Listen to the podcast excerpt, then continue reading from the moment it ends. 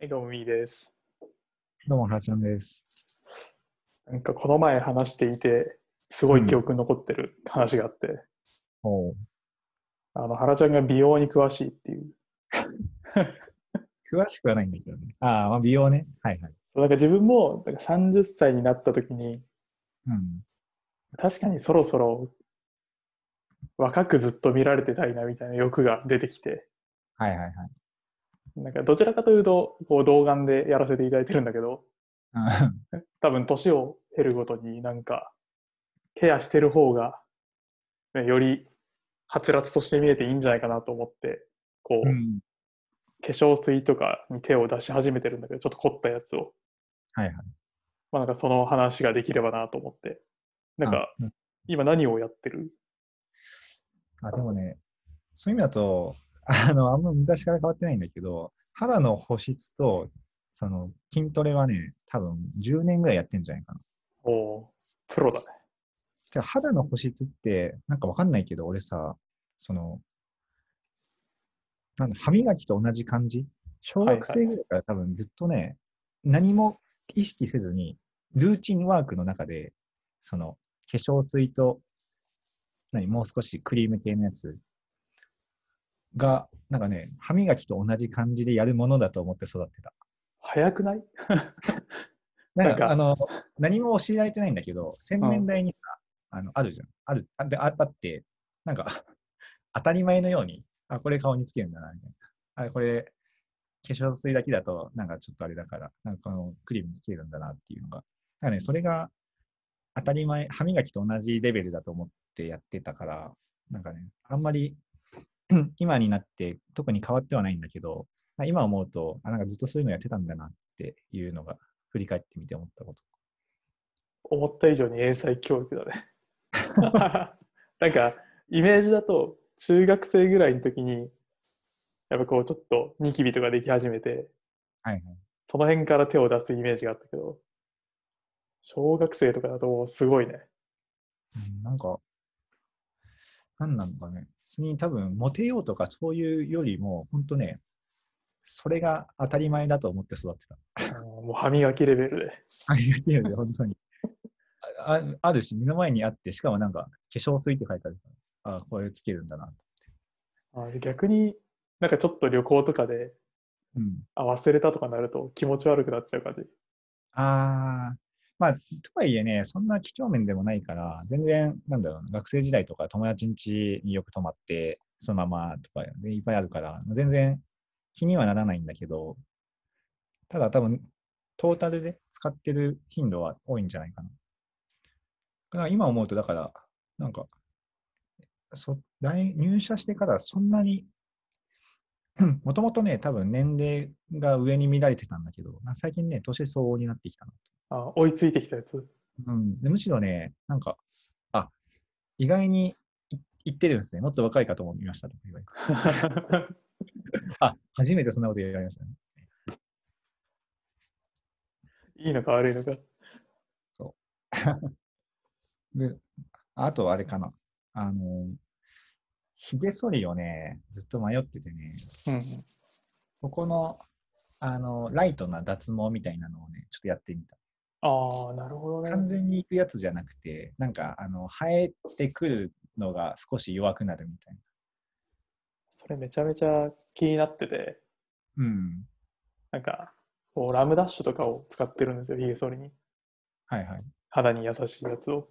うん。なんだけど、やっぱり深剃りができないから、うん。まあ、剃る回数は多くて、うん。肌削ってねってずっと思ってて。そうそう。まさに。全く同じこと思ってた。肌削ってんじゃないかなって。あ、肌肌削ってんじゃないかなって思ってて。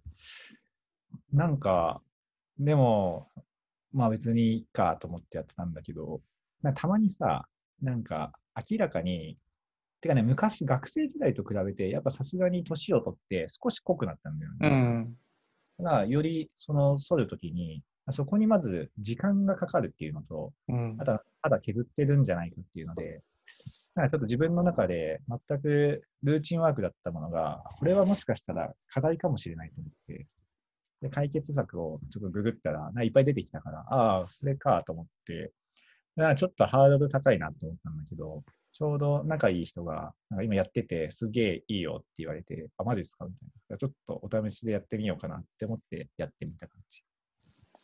いやーいいね。すごい気になってて。え、ちなみに、前も聞いたんだけど、うんめちゃめちゃ痛いって聞くんだけど。なんかね、ちゃんとしたやとこに行ったんだけど、あの、お金、ケチりたくないなと思ったから、その、ちゃんとしたところで、比較的それなりのお金を払ってやったんだけど、めちゃくちゃ痛かったね。しかも、毎回ね、麻酔ありなしを選べて、麻酔って言ってもな、クリーム系の麻酔で、1時間、つけて1時間ぐらいかな。えーまあ、数千円ぐらいする麻酔なんだけど、なんかそれつけてやっても、うん、全然めちゃくちゃ痛くて、でなんかこれ初回がこんなに痛いんですかね？みたいに聞いたら、まあ、初回、なんかどんどんやっぱその、なレーザーなのかな？ちょっとな あの仕組みを全然覚えてないんだけど、その照射する機械の強さをどんどん強めてるらしいんだよね。毎回やるたび。で、なんか根こそぎ、それを、細胞を破壊していくみたいな感じだから、ただ最初は、あの、単純に肌がそこに慣れてなく、で弱い、あの、し照射、機械の照射の強さは弱いんだけど、肌が慣れてないから痛くて、肌慣れてきたと思ったら、その機械側もその出力が高くなるから、まあ結果ずっと痛いっていうので、毎回苦痛と、でもなんか、とはいえ、なんかここに来て、なんか少しだけ、その、なんかレーザーやってもらっても、なんかお金というか、そもそも目的を果たしてないから、ここは我慢するしかないんだなって思いながら、結構そこの、でも時間としてはどれぐらいなのかな ?10 分、20分ぐらいだと思うから、まあその10分、10分耐えるみたいな感じ。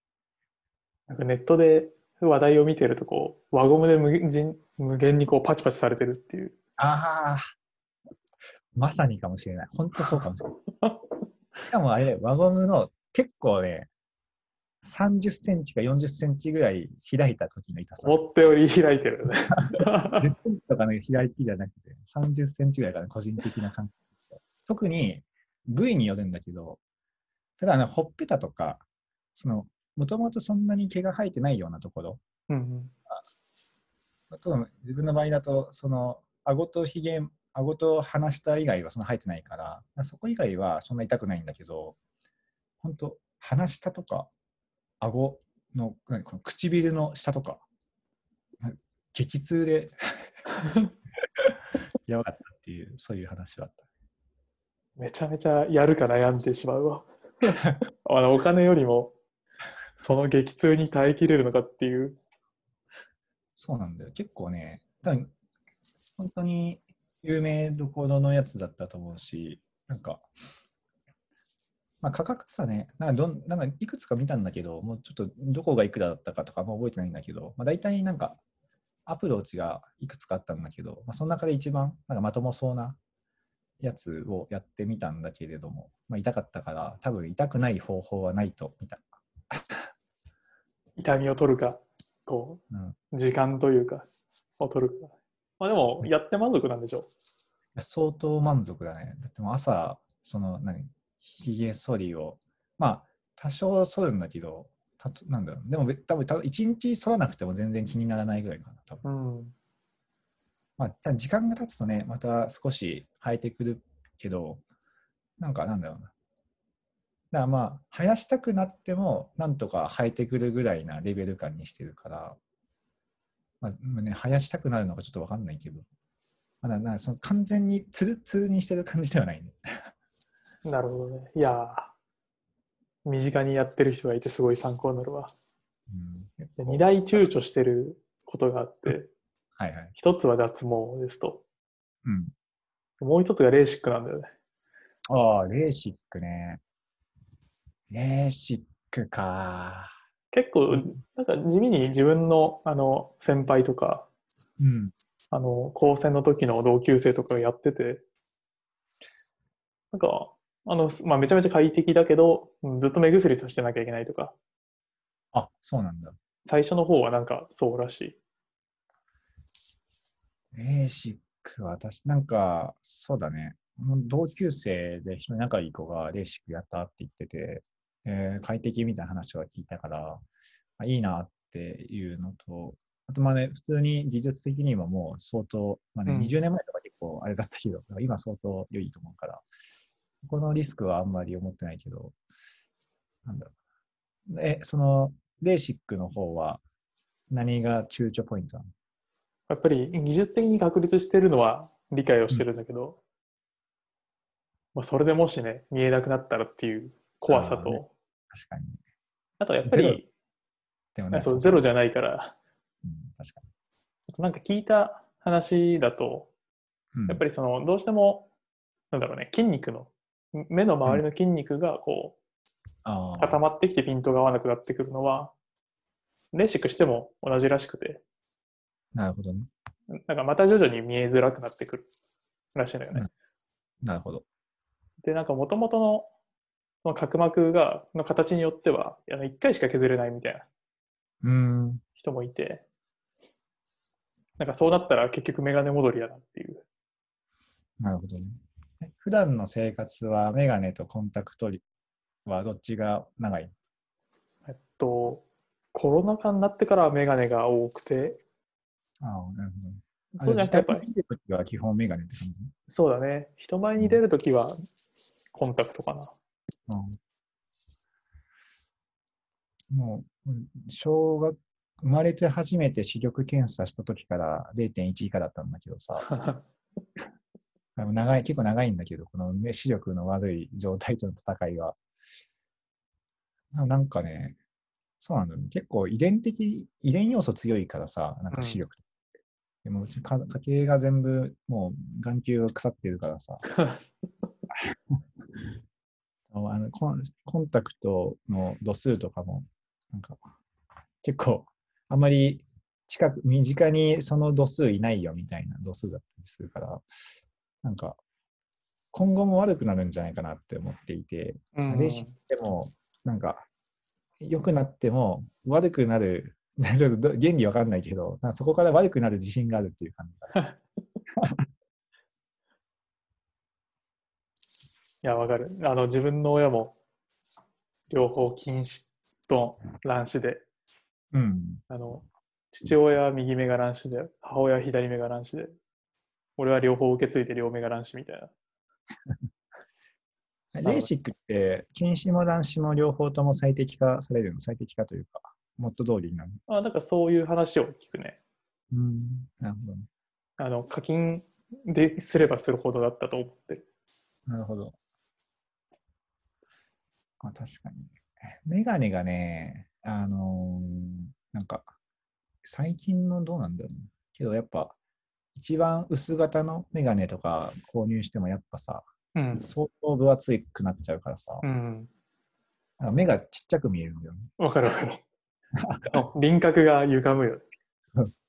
あ確かに。最近な、マイナス9.5とかだったんだよね、コンタクトは。おお、それはなかなかだね。そうそう。しかもそれでもまだ少し、なんだろう、見えすぎるとちょっと気持ち悪くなっちゃうから、ちょっと弱めにして、マイナス10か11ぐらいいきそうだなと思っていて、なんかそうするともうメガネも、なんか、まあどんどんね、技術が発達すればなんか良くなるんだろうけれども、まあなかなかメガネもね、家にいるときぐらいしかかけないし、家にいるときもメガネすることって本当、就寝直前ぐらいで、基本ずっとコンタクトなんだよね。ああ、家にいてもそうなんだ。うん。なんかね、メガネを通じてディスプレイ見てると、もうなんかその時間が結構自分の中で主従が逆転しちゃって、コンタクトして物事を見る時間の方が長くなっちゃったから、メガネの景色にな見慣れなくなっちゃって、ちょっと気持ち悪くなっちゃうんで。なるほどね。それは確かにちょっとあるかも。うん。どうしても視野狭いしね。そうそうそうそああ。なんかメガネのいいところは、あの、最近だとブルーライトカットとかしてくれるから、う。ああね、あるよね。ずっとモニターに向かってたり、まあ、スマホ見てたりしてると、こっちの方がいいなってのは思うから、なんかブルーライトカットコンタクトレンズとかあったら良さそうだね。確かに。伊達メガネでもいいんじゃない？あ、まあ確かブルーコンタクト、オンブルーライト、か伊達メガネ。に。だから昔会社に行ってた時はそうしてたわ。ああ、そう。そうしてた。確かに、それは割と良いかもしレンズの50%カットとか結構いいっすよ。れない。ああ、確かにね。なんか視力もね、ちゃんとしていかないと将来ね、見えなんでも見えなくなるとかあるのかな。見えなくなることはないんじゃない？あの、ぼやぼやして、色がこう、ブラウンの方に寄っていくだけで。ああ、なるほどね。まあ、それは避けられないし、まあ仕方ないと思うしかない。いい感じにはい、あの、モニターが補正してくれると信じてる。そうだね。結構ね、この視力がとてつもなく悪い状態で景色を見ることも嫌いじゃないんだよね、俺。あぼやっとしてる視界を。こんなに見えないことってあるんだぐらいな、それを少し、たまに楽しんだりして。でも自分も中学生ぐらいの時に自分が目が悪いことが分かったんだけど、中学1年生の視力検査で0.00何ぼって出て、はいはい。なんでお前は目が悪かったのかってなって、で、それまではこう、人の輪郭も離れるとぼやけている世界だったから、あ、わかる。なんか人を判別する方法って人の声か、その人の動きとか背格好だけであ、顔とか全然見てなかったんだよね。めっちゃわかる。動きで人を判別するみたいうんな。なんか、そういう世界も楽しいは楽しいよねと思って。楽しいね。たまにね、あの、まあ、今ね、車運転してないからいいんだけど、車運転してるときにね、なんか若干、なんだろうな、こう結構、他にみんなあるのかもわかんないけど、下向いてると、たまにコンタクトがポロッと落ちるんだよね、え俺。目のサイズの問題なのかもしれないけど、結構たまにあって、一回ね、運転中にコンタクト落ちたことがあって、マジ、超絶ビビった。固めだったからギリ良かったんだけど、マジでやると思ったから、運転してる人はレーシック考えてもいいかもしれないなと思って。ー、確かによく運転する人こそそうかもね。いや、マジで、本当 0.01とかなって運転したら多分即死するから。まあ、確かにね。野球昔やってた少年野球の頃に同じく0.01とかでやってて、それを、まあ、目は良くはないんだろうなと思いながらやってたから、なんか、外野が守れなくて、そうだよね。見えないから、かいつも雰囲気で撮ってたんだけど、さすがにその小学小小学校とかはいいんだけど、中学校ぐらい上がると結構遠くなるから、なんか、いや、バッターの振り方と、なんか雰囲気で、あ、この辺かなって言って撮ってたんだけど、だんだんみんな分かんなくなってきて、内野にするかメガネをかけるかっていうの。でもなんか、外野もいいなと思って、メガネかけてやったら、なんか見えすぎてやべえってなって。何これ、絶対打てるやん。こんなに見えたら絶対打てるやんと思ったら、逆に打てなかったっていう。漫画のメジャーに似たような話あったね。夜の。